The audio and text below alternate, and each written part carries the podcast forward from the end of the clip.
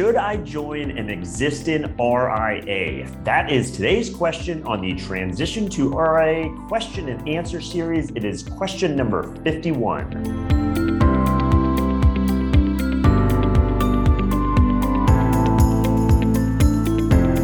Hi, I'm Brad Wales with Transition to RA, where I help you understand everything there is to know about why and how to transition into the RA model. Uh, so in today's episode, we're going to be talking about that pathway of, hey, maybe maybe the way I want to go into the model is to join an existing RA as opposed to maybe start in my own RA. And so on, on today's episode, we're going to talk about some of the pros and cons, the ways to go about doing that, and why you might want to do that, why you should be considering that path as well as you as you consider all of the options. And so Along with that, as I always explain to most all advisors that I'm talking to, I did an entirely separate episode on this. It's episode number 42. If you want to go back and listen, uh, there are there are three primary ways you can transition your practice into the RA model, and there's a there's a variation of the third one, which I'll touch on.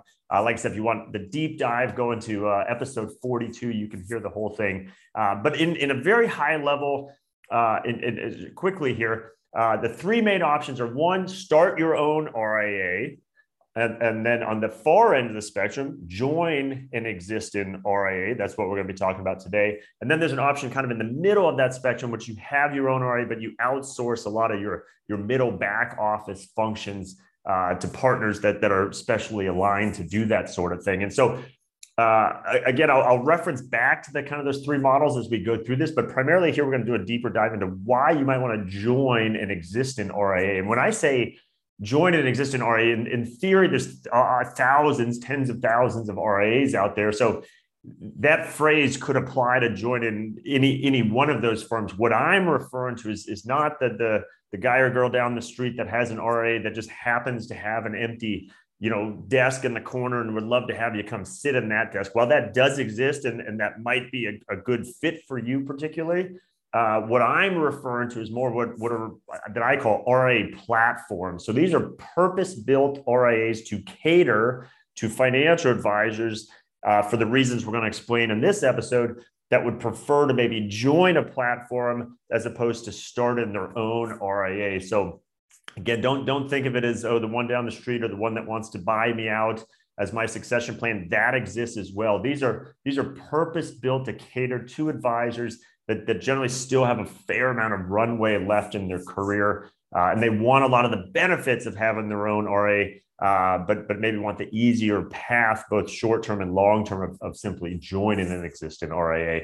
Um, and I would also preface it too. This is another thing I've, I've ranted about. Is episode forty four. If you want to go back and listen to that one, uh, that that there is no minimum amount of AUM required to start your own RIA. That there's there's certainly people out there in the industry that will quickly tell you that's the case and say, oh, you're too small to have your own RIA. You should only maybe join an existing RIA. And the, the reality is you, you can start an RA with, with zero. There, there is no minimum requirement. Now, there's reasons you might not want to do that because of the economics and the scale and things like that. But but don't don't assume that your size, whether small or large, should dictate whether you should start your own firm or or join an existing firm. Uh, and again, we'll we'll dive into that a little more uh, here in a moment.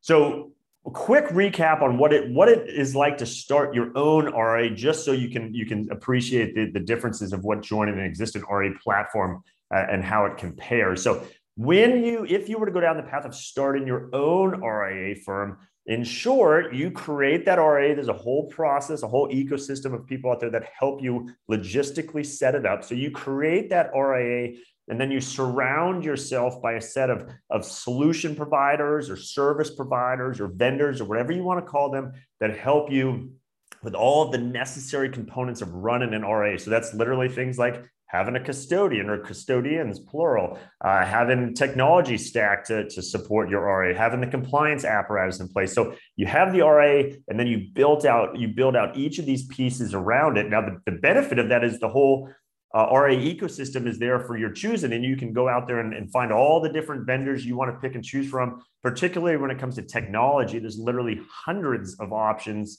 uh, of, of all different vendors you could put together, uh, and so it does give you a lot of flexibility to do that. Now, now likewise, there's also a lot of uh, work and responsibility that goes to maintaining all of these relationships and, and sourcing out all these these different vendors and making sure it's particularly with technology that they all integrate to each other both initially and, and stay integrated on an ongoing basis. But but again there's certainly pros to that and, and cons to that. And just like all all three of the options i always remind people there's pros and cons to all of them. There's, there's no guaranteed answer that oh just because you're a certain size just because just because you, you have a certain way you run your practice that oh this is for sure the best path for you. They all have pros and cons it's a matter of understanding those pros and cons and deciding which one is most advantageous for you. So again, with the with the back end of okay, start our own RA. We got to build out this this uh, set of solution providers around it. So the, the question is, so why? Okay, Brad, there's this whole ecosystem out there to, to, to do this. There's people like me that help you figure all this out. And I absolutely do. Plenty of advisors go down that path. It makes sense for them to do it that way. Uh, but, but so you might say, well, why would I ever then consider joining an existing RA firm, an RA platform, again, as I like to describe them? And, and the firms I'm describing on this episode, again, there's, there's different flavors, different variations of it uh, beyond this, but, but these are platforms that, that uh, enable you to do things such as uh, keep 100% ownership in your practice, use your own doing business as name for branding purposes, uh, you know, have the ability to leave at some point in the future if it's no longer a good fit. So uh, there are again different flavors. Maybe someone uh, there's firms that will acquire your practice. There's firms that will uh, insist that you use their brand. Uh, different reasons that those might be a good fit for you. But what I'm describing is more is more to try to replicate that starting your own, but but being able to do so by by simply joining a firm. So what the the value proposition at a very high level of these RA platform firms is is basically saying, okay, Mr. and Mrs. Advisor you can go start your own RA and you can build out all this stuff around it. But guess what? That's going to take a lot of work. It's going to take a lot of complexity. That's a lot of things that have nothing to do with working with clients, managing money, which is which is perhaps or arguably what you like doing the most. So what we've done as an RA platform, we've gone out there and built that whole platform for you. We've sourced custodians. We've we've chosen a best in breed, what we feel is best in breed technology stack. We've gone out there and sourced a TAMP solution to the degree you want a TAMP solution. Oh, and by the way, because of our size, we have way more scale than you arguably will be able to ever perhaps accomplish on your own. And so we can get better pricing on technology. We can get better pricing on TAMP solutions. And we can instantly give you access to be multi custodial, where if you do it on your own, maybe you don't have enough assets to spread out among multiple custodians, or you don't want to do that initially because of the logistics hey, if you plug into our firm, you automatically get all of that right from the jump and ongoing. And we, the platform, have to take care of it and make sure that it still continues on, that the, the technology integrations are still integrated. And, and if there ever was an issue, we, the RA platform, figures it out.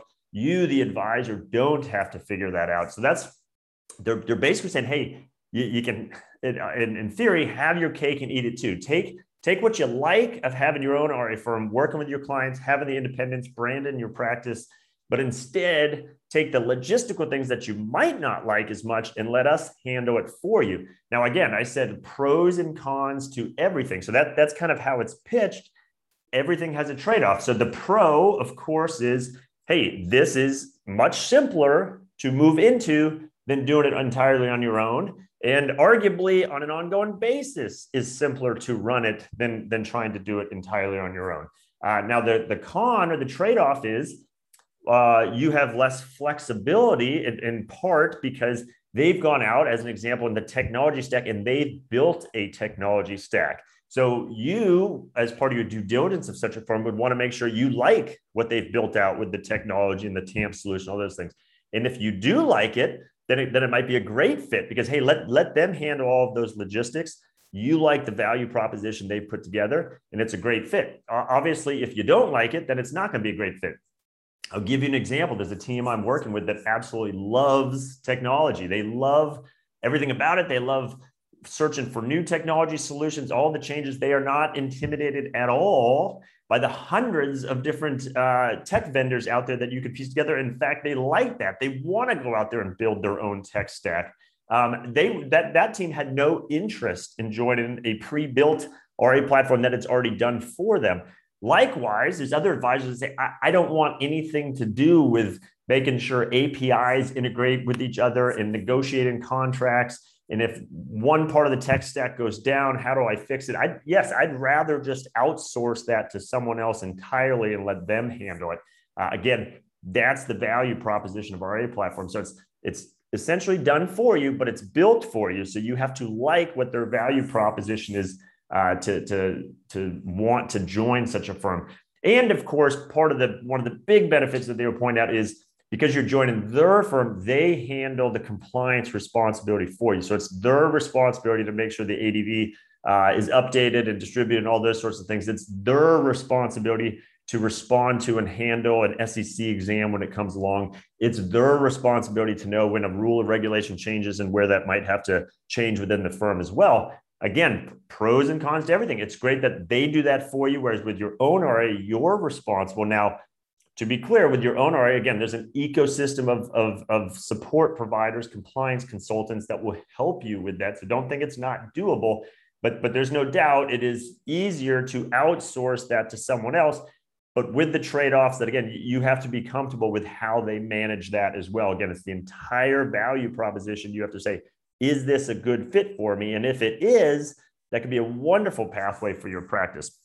And so part of the cost of all this is is and this is just making up numbers because it's easy to describe it this way you might think, okay, well, what's that going to cost me, or what, what's the difference? And, and there is, there is, hey, if someone's going to do something for you, obviously you have to pay them. So just making up numbers here, these are just hypotheticals because it's easy to describe it this way.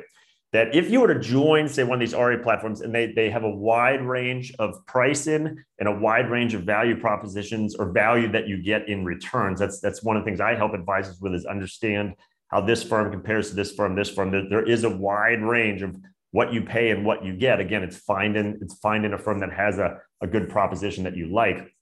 But part part of how these firms will describe it is, hey, Mr. and Mrs. Visor, our platform is priced out. Again, just making up numbers here.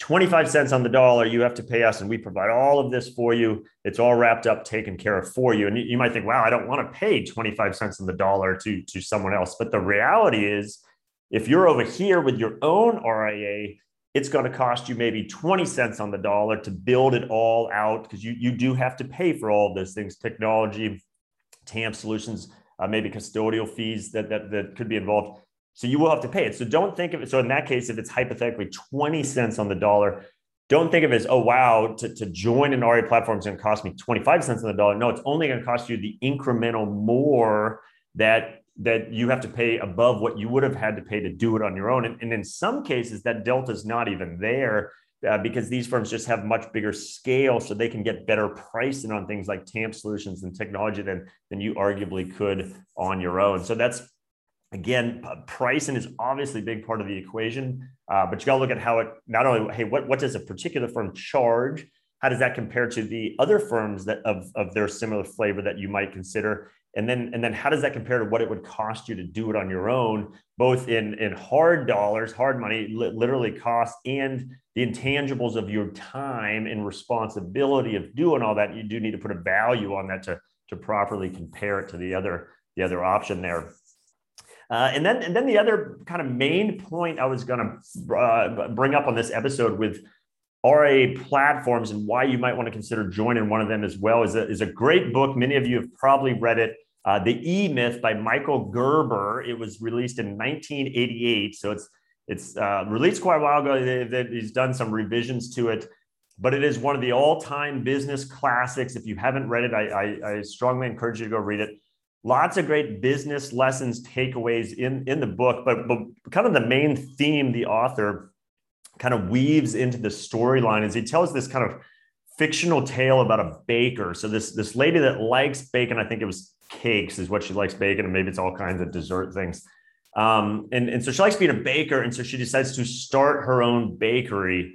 And, and this is her dream coming true. She's going to be an entrepreneur. She's going to be a business owner. She's going to be independent, all those sorts of things um, because she loves bacon. And, the, and the, the reality, though, is as she gets into the business, she ends up spending uh, an, uh, an excessive amount of time not on bacon, but on things like ordering the supplies, uh, dealing with employees, keeping the uh, keeping the the the store uh, as needed and the fixtures done and the rent paid and all those sorts of things and and likewise her her experience is less than ideal because she loved bacon and all of a sudden now she's only spending a minority amount of time on what she enjoys doing not on these other things. Now now that's that's a, a story that you might hear a lot of uh, the larger wirehouse firms tell us oh hey you you can be a financial advisor and not not have to worry about any of these other tasks. The reality is that that comes with a lot of a lot of constraints in that that kind of captive w2 wirehouse environment done lots of episodes on that, written lots of articles on some of those challenges.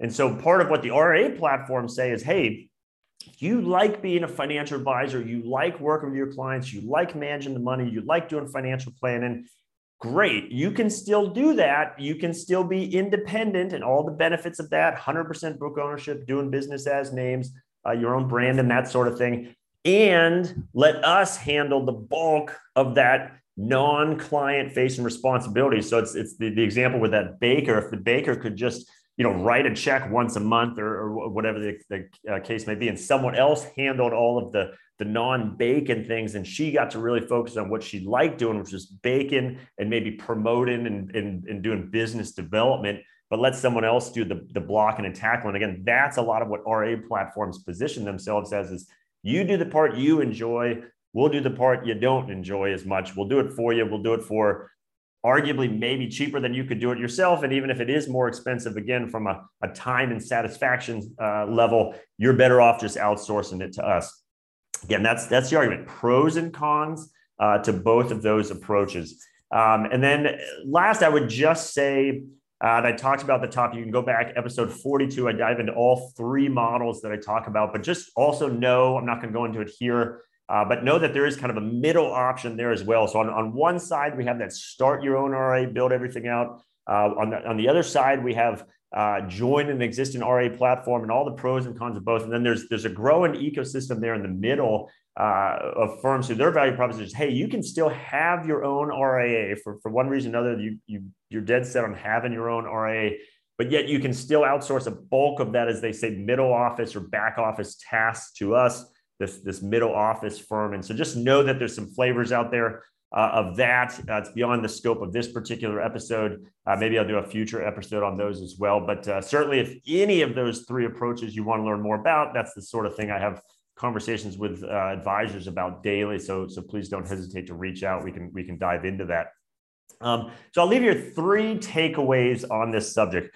The, the first is be open minded to all three of these approaches. I know I only did a deep dive on one of them, but uh, on this episode, but all three of the approaches.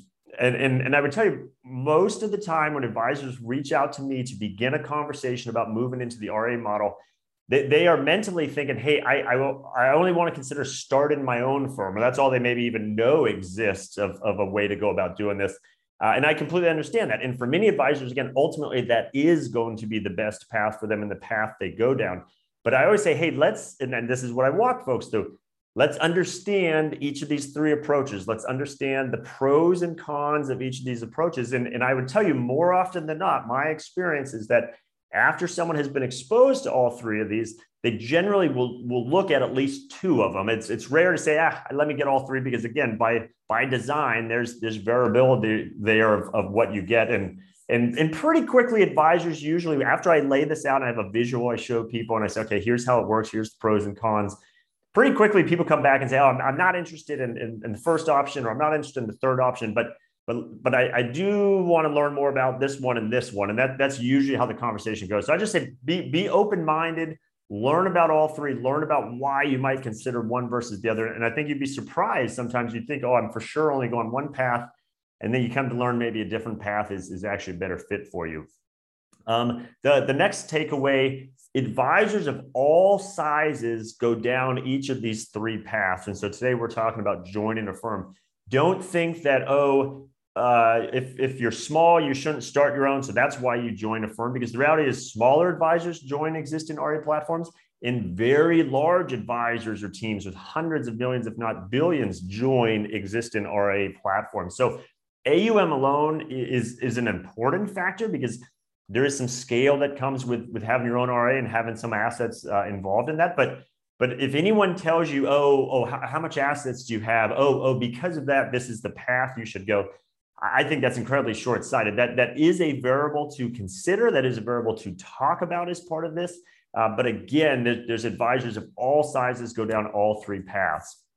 Uh, and then the last thing I'd tell you is uh, of this, because it's the, the focus of this episode, these RA platforms, as I talk about, uh, the good news is there's a there's a number of them out there now. That there's actually no shortage, to be honest, of RAs that kind of learn what I do and learn in the, the arena I operate in. They they reach out to me and they said, Brad, we'd love to have you keep us in mind and maybe and maybe recommend us to advisors. And and so part of my value proposition is is sorting through all of those available options out there. And i would tell you and i'm supportive of anyone that's trying to be entrepreneurial but there's there's it just is what it is. Some platforms are, are significantly farther along significantly more advanced have significantly more resources than others do. And, and likewise, you, you have a lot of great choices to choose from, again, if that's a path to go down. But then even within the ones that I, that I think have a wonderful value proposition, have very competitive price, and even then you have different flavors, which I think is great. So some might some might be focused on a particular thing. So I'll give you a, a couple quick examples. There's some that say, hey,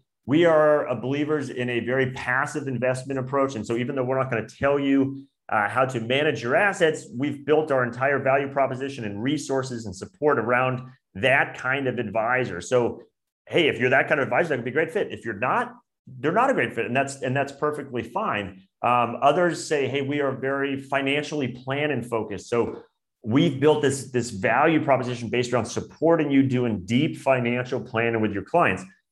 If that's a fit for you, wonderful. If financial plan is not part of your value proposition with your own clients, that that firm's not going to probably be a fit. So the, the again, the idea is this is a beautiful thing for advisors is that if even if you decide, okay, hey, maybe joining an existing RA platform is better for me, you then have some wonderful choices within that. Uh, but again, they do vary bo- both on who they're catering to, what kind of advisors they're catering to, what that value proposition is, what the pricing is, and it, and it, and it goes across the entire spectrum uh, to, to select from. So with that, uh, like I said, my name is Brad Wales with Transition to RA, and, and, this is literally the type of thing I help advisors with all day long is have this sort of conversation. How do you go about transitioning in, into the RA model? Uh, first, we would first be talking about why you might want to, why it might make sense. But assuming you, you get over that or it does make sense, then okay, how do I do this?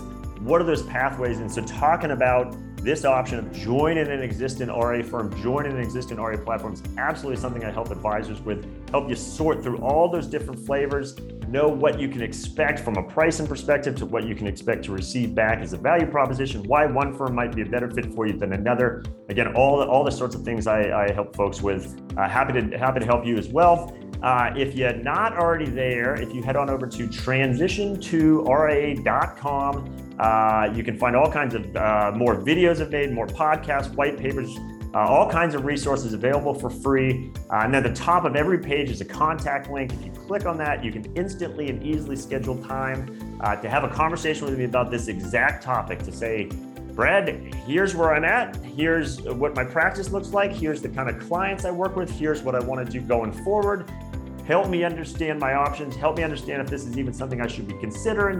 And, and if it is, then we can even go so far as getting to, to where we're really getting in the details here of, okay, these are the specific, uh, you know, approaches or pathways might be the best fit for you. Happy to help you with that conversation as well. Again, transition to RIA.com, all kinds of resources, and you can get a hold of me again. Each page, just click on that contact link. So with that, I hope you found value in today's episode, and I'll see you on the next one.